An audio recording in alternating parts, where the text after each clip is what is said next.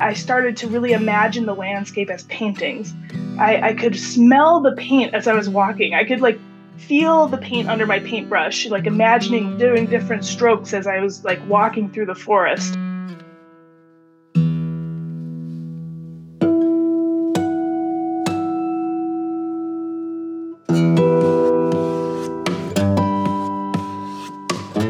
Boozhoo, Anin. Welcome to Native Lights, where Indigenous voices shine. I'm your host, Cole Premo. And I'm your other host, Leah Lemm. Miigwech for joining us. Native Lights is at its core a place for Native folks to tell their stories. Every week we have wonderful conversations with great guests from a whole bunch of different backgrounds, all with this Minnesota focus, somehow connected to Minnesota. Great tribal folks we're talking to, and we hear about how they found their gifts and how they share those gifts with their community. And a lot of it centers around purpose, finding purpose in our lives. And we're back at it this week, amplifying Native voices. It's always a great show, always some great people to talk to, and love it. Let's let's go. That's right. I'm super hyped. I'm, I'm hyped for today's conversation because I heard uh, I heard she's a hiker. That's right. Hyped for the hiking. I like it. Um, how you doing, Leah? Yes, pretty good. Um, just really enjoying the snow and w- the times we're in right now. Just embracing it, and it, it's funny because it seems like it's like morning until it's night. Yeah. There's no like afternoon these days, but Yeah, it's really strange when it's five o'clock and it's feels like it's you know 9 p.m. or something like that. I don't know. It's a struggle adjusting to that. Um, but it's fine. It's fine. Um, I'm doing good too. I, I, I hope that the snow would hold out for a little bit longer, and with it coming, I, I gotta I gotta grab the holiday holiday lights and start putting those up because I like getting into the festive season. You know. you singing Mariah Carey. All I want for Christmas is you already. Yeah, yeah, yeah. Of course. she said it's time now, like uh, right after Halloween. So it's it's time. Yep, that's right. The clock strikes midnight after Halloween. November comes. Boom, Mariah Carey Yeah. in her What Santa Mariah hat. Carey says. It's, it's law of the land. So, but uh, um, yes. Uh, on to today's guest. Uh, you you mentioned that you might have some uh, related passion in hiking. Um, so I can't wait to ask her about that. But today, our our uh, guest today is Heather Friedley. She's a contemporary impressionist oil painter who lives in St. Paul. She says her paintings depict her family's Native American and Mexican heritages, as well as the land in which she lives. She's also a professional snow sculptor, and she also says that an epic hike it inspired her work. So we'll of course ask her about that, and uh, we can't wait to hear her story. Okay, an epic hike seems like an understatement because have you ever looked into through hiking the Appalachian Trail? Oh, it's easy. I'm just joking. I'm joking. Yeah, it's like 2,200 miles. That's no joke. That's no joke. You know, just a little context for why I'm so like hyped, why, why I'm so impressed. I'm curious how much how that compares to the the hike to Mordor. Um, anyway, These are important questions, Yeah. important, hard hitting questions. maybe we'll ask her about that.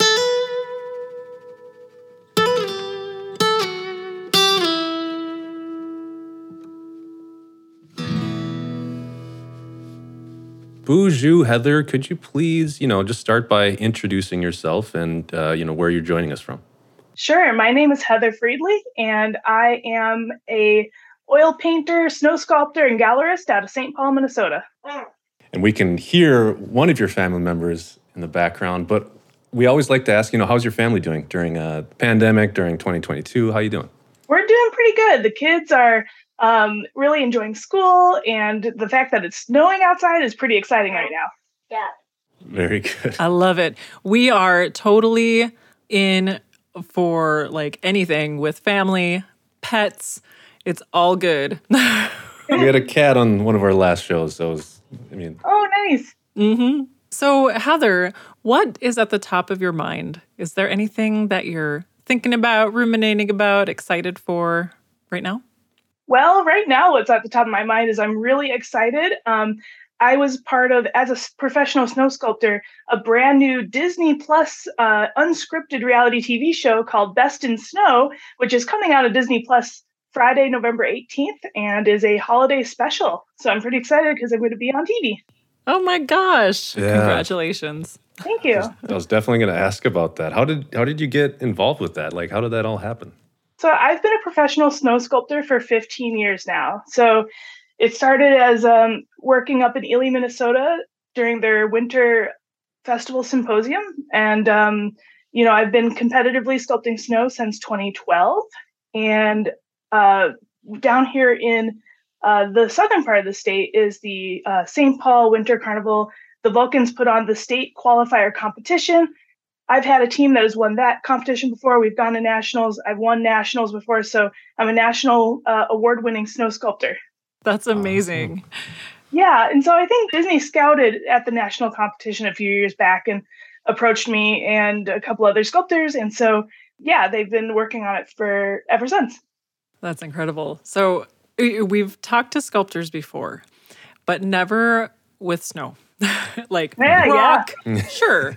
But snow, can you tell me a bit about how you sculpt snow and maybe what are some of the themes that you like to portray in your sculptures? Absolutely. So my team that I'm with right now is called Team Kwe or Team Woman in Anishinaabe. And we're all three ind- women with Indigenous backgrounds, and we love to sculpt different natural elements in the snow. So last year we did a bison with an eagle on its back. Um, this particular bison for our state competition also had pants hanging off one of its horns, which, if y'all remember a couple yes. years ago, there's a lady that got pantsed by a bison at Custer State Park. So we wanted to uh, honor that spirit of the bison there with with the pants. We thought that was pretty fun. So that's right, um, and we want to make sure that we say that she was not acting responsibly. He was not acting responsibly. You don't pet the bison. That's Just trying to pet the bison. Don't pet the bison.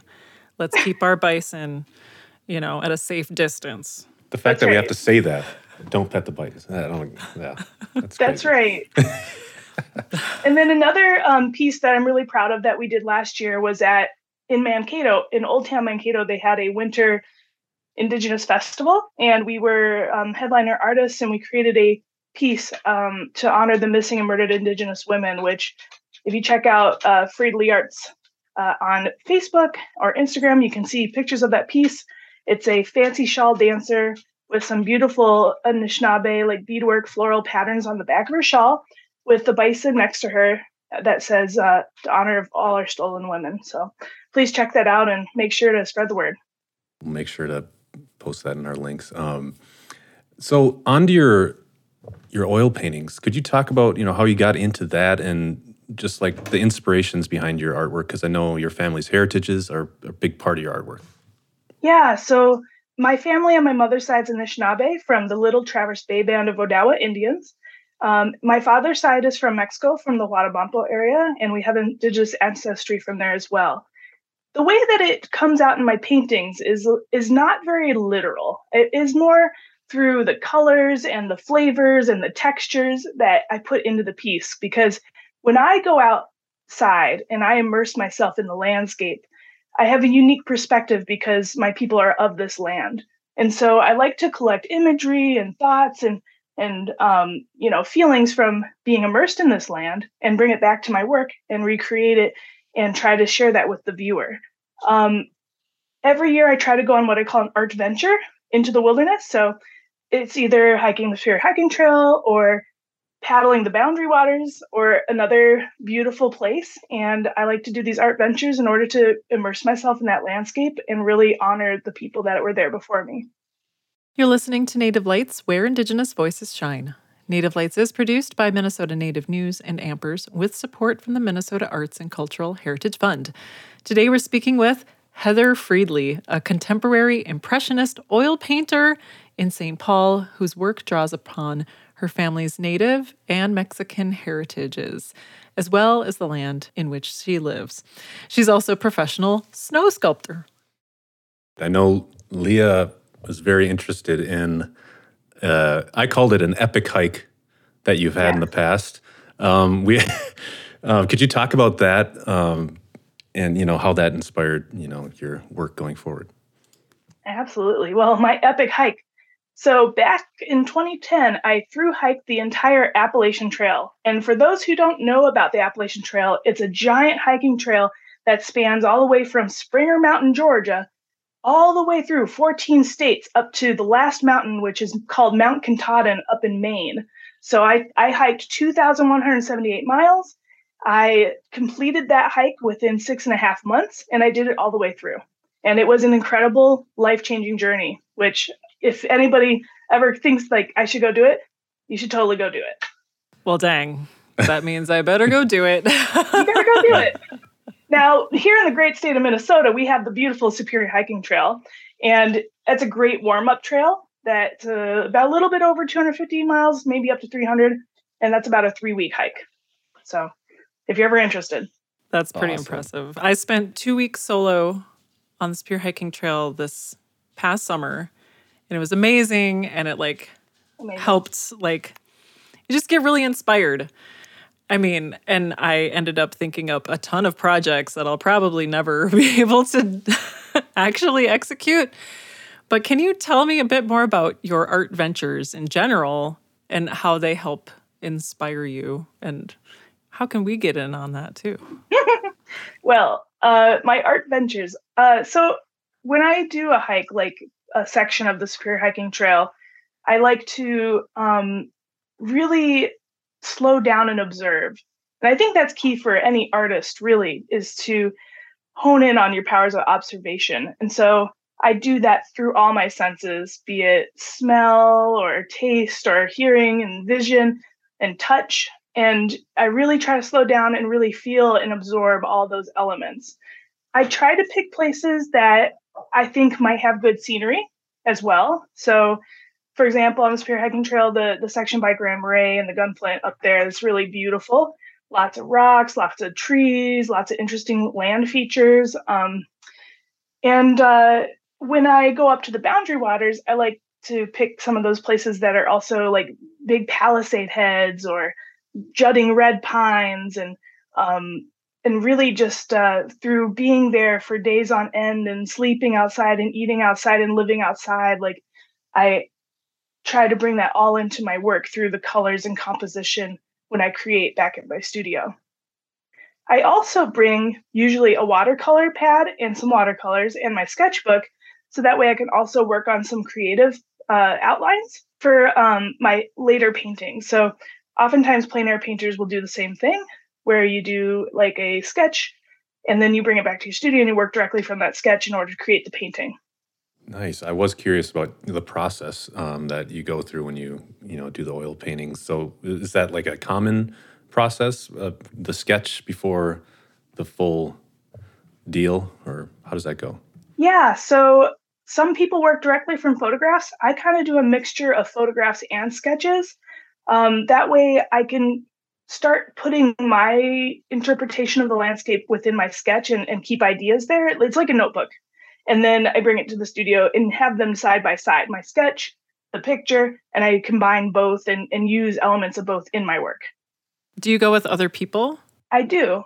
Although I have gone solo before, mm-hmm. and solo can be its own fun adventure, but honestly, I prefer going with other people because they help me gain outside insights into that space that um, the outside space. So, you know, they might notice things that I didn't notice and say, "Oh man, did you check out this cloud? Looks like a dog or whatever." You know, like and and that way I gather all the information from a lot of resources. Gotcha. And I'm wondering cuz you you said you bring a sketchbook and mm-hmm. I assume something to write with, but how do you pack all of that?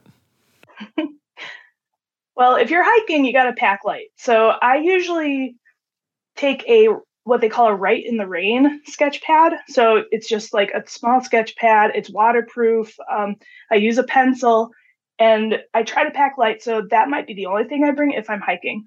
Now, if I'm canoeing, on the other hand, because the boat uh, carries a lot of your weight, except for in portages, which is a whole other deal, sometimes I've even gotten away with bringing an entire painting set. Like I've brought oils out there before. Um, mm. But with that being said, for the most part, I have compact um, watercolor set and a compact sketchbook. So that way it doesn't take up too much weight or pack space while I work. Yeah, I just think of how dirty everything gets by the time you're done oh, yeah. being outdoors for weeks or a week or so. So I'm just I'm I'm thinking about those those works of art getting subject subjected to the elements. Oh, yeah. They mm-hmm. do. They do. And not only do they get subject to the elements, I kind of actually love how grimy they get while they're out there because it brings literally the element elements into your work. Like I oftentimes when I come back, there's pine needles stuck in my sketchbook or dirt rubbed in there, or like it rained on me one time when I was like watercoloring the last time I was out. So there's like water rub, rubbing down like, you know, the, the page. And uh yeah, I mean all those things they affect that work too. It's the real deal. The real. That's great. That's so cool. Thanks. totally. Something that, you know, immediately hits hits me when I'm looking at your art pieces is the color. Could you talk about how you approach colors in your paintings? That's a great question.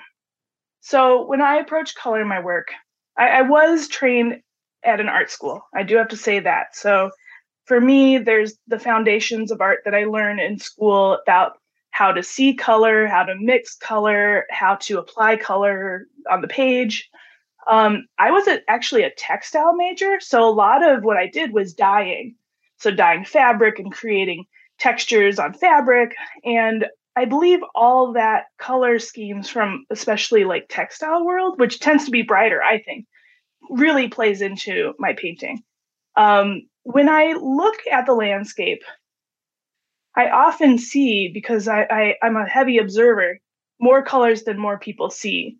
Um, my son Orion says I'm a tetrachromat, which means that you have like an extra rod or something in your eyes that help you see more, and I think that might be true. Um, so I feel like I see like really vivid colors, and and so when I'm mixing, th- they might be a little bit brighter than what other people might expect, and and that's how I end up with these bright, beautiful paintings.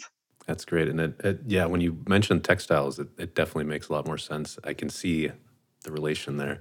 Um, and you've also mentioned your son's names, and I was curious because it has uh, they're very astronomy themed. Could you talk about that and just the inspiration behind those names? Yeah. So uh, our oldest, his name is Orion, and our youngest is Sirius. And when we actually had our first child, we were living up in Ely, Minnesota, working and teaching at a camp up there. And teaching about the night sky is something that my husband and I did often uh, with kids in groups. And so when we were thinking up baby names, um, we went through a lot of different names. We were thinking maybe Ursus or things like that, but um, we really thought Orion was a powerful name. We really liked this constellation. And of course, since the first child got a cool, powerful constellation name, when the second child came around, we were like, oh gosh, what are we going to do? And then uh, it literally took us pretty much the last day, the last minute, when the doctor was like, "Hey, it's a good idea to name your child before you leave the hospital." Um, to actually name him, we were struggling, but we thought of the name Sirius because that is actually the brightest star in the sky, and it follows Orion, so they're together in the night sky, which is beautiful. I like that. I'm I'm a big uh, universe astronomy guy, so I, I dig the names very much. So um, I, I, was actually curious. You, you talked about your studio. Um, what does your studio look like, and how does it, you know, help with uh, the process of painting? So I work out of my gallery studio, so Friedley Gallery in St. Paul on West Seventh Street. Stop on by and visit. You might catch me in the middle of a painting. Right now, I've been working actually in the gallery space itself. I find that I really enjoy being around other people's artwork and gaining inspiration from it. Um, I also have a studio space that's behind the main gallery space where I store artwork and keep my paints and have my giant easel. I have this like I think it's eight foot tall easel by like six feet wide. It's the biggest easel I've ever seen in my life, and I bought it and I was like, "Yep, that's my easel." So, um, in the winter especially, I kind of find myself back there and like really meditating in like a cave. It's like a cave back there, so it's it's really cozy. And uh, yeah, so stop on by the the gallery studio sometime. Awesome. Awesome. I did see that you uh, recently celebrated the opening of the third annual Indigenous Art Show called We Are Still Here. Um, could you talk to us about that show? Yeah, I'm really excited. It's our third annual We Are Still Here Indigenous Art Showcase. The theme this year is Standing in Our Strength. And I'm super excited. We have artists from all over Turtle Island, all the way to the East Coast, all the way to the West Coast, all the way north, and all the way south. So we've got ceramics and paintings and metal sculpture and um, traditional artworks as well. And uh, you got to check it out. It, it's up all the way through the month of November, but it comes down before December. So check it out uh, and don't miss it. You're listening to Native Lights, where Indigenous voices shine. Native Lights is produced by Minnesota Native News and Ampers with support from the Minnesota Arts and Cultural Heritage Fund. Today we're speaking with Heather Friedley, a contemporary Impressionist oil painter in St. Paul whose work draws upon her family's Native and Mexican heritages as well as the land in which she lives. She's also a professional snow sculptor. So, Heather, can you talk about how you realized art was for you, including being a gallerist and opening up your own place? Wow. That is quite the lifelong journey, I think, for a lot of artists, and I'm included in that. So, ever since I was a little girl, I was always painting and drawing and entering competitions. That's always been a part of my life. I remember doing like a coloring page that I entered in a competition at a local supermarket and having it put on the wall and thinking that was really cool. So, um, and then as I got older, I actually I was really torn in high school on whether or not I wanted to go into environmental science or if I wanted to go into art. And I think uh, after I did a pre-college program at the school I went to, which is the Maryland Institute College of Art, I came back being pretty much convinced that I'm going to do art. So I went to art school and then um, took a seven year hiatus after art school. Love art school. Don't get me wrong, but it is a lot of art. And so I was kind of burned out and I came back and I said, oh my gosh, I need to be in the woods. So I came back and I was in the woods for seven years. And towards the end of that time, I through hiked the Appalachian Trail. And one of the things that I experienced is as you're walking and meditating and just, you know, you're by yourself in the woods, images and thoughts come to you. And so, one of the things that was really amazing that happened was that I started to really imagine the landscape as paintings. Like I, I could smell the paint as I was walking. I could like feel the paint under my paintbrush, like imagining doing different strokes as I was like walking through the forest. And so having that like real like spiritual experience on the Appalachian Trail with, you know, feeling the embodiment of painting really inspired me to go back. And so when I came back to Ely to my husband back in 2010 after the Appalachian Trail, uh, I said, Hey, I'm going to be a painter now. And so I'm thankful he supported me with that journey. And here I am. That's so wonderful. And I imagine along the AT that you just see so many different different landscapes too. Like um, you must experience so many landscapes when you're crossing that many oh yeah miles it's a lot of miles and tons of landscapes because not only are we going through 14 states south to north, because that's a whole deal with climate, right? So you're going from kind of warm to less warm generally. Um, you're doing elevation changes, and at each elevation, you get a different microbiome. That's mm-hmm. a good 10 cent word, put it in your pocket. Microbiome. So, like, as you were going through, like, if you hit, let's say you go down into a valley and you're on the north side, you're going to have like your more pine trees and cool weather plants and mosses. And if you got to a peak and it's windswept, you might get really small like cinquefoils and um, you know, sometimes even cacti, you know, and you know, kind of more deserty plants because it's so dry up there. Or if you're by a stream, you're gonna get your wetlands plants, your marsh marigolds, your, you know, your lilies and things like that. So going through all the landscape, I mean, you're going up and down, north and south, and you're seeing everything. Everything America has to offer, that's for sure if you're a plant nerd like I am, I oftentimes will include plants you can identify in the work and uh, oh. really enjoy like little blue stem or prairie coneflowers or um, marsh marigolds. Or that's another one I really like. I brought that up twice, but um, you know, different plants, and they always come through and speak to the work, and and that's really important for me to have those native plants. Can you tell us more about the gallery? Oh yeah. What, how did you get there? Okay, let's talk about plants. okay.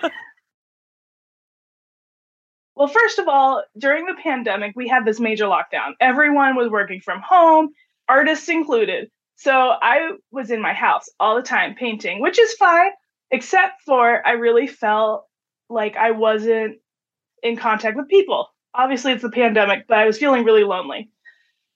One of the things that happened during the pandemic, during that spring of 2020, was that I started collecting a bunch of plants. And I didn't know why, but my house became full of plants, all different varieties and textures and colors. And I could name every one, you know, and learn about them.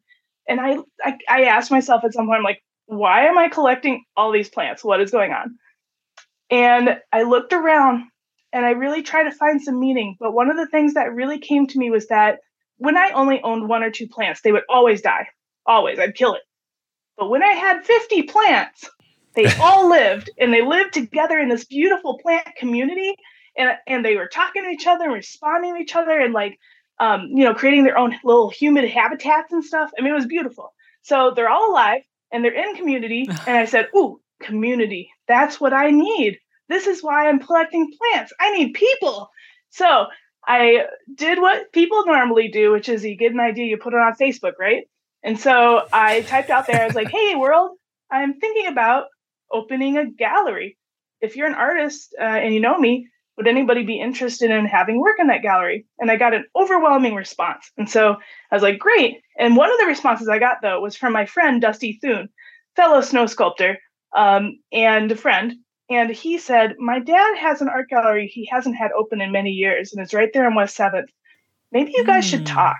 And so he got us together to talk.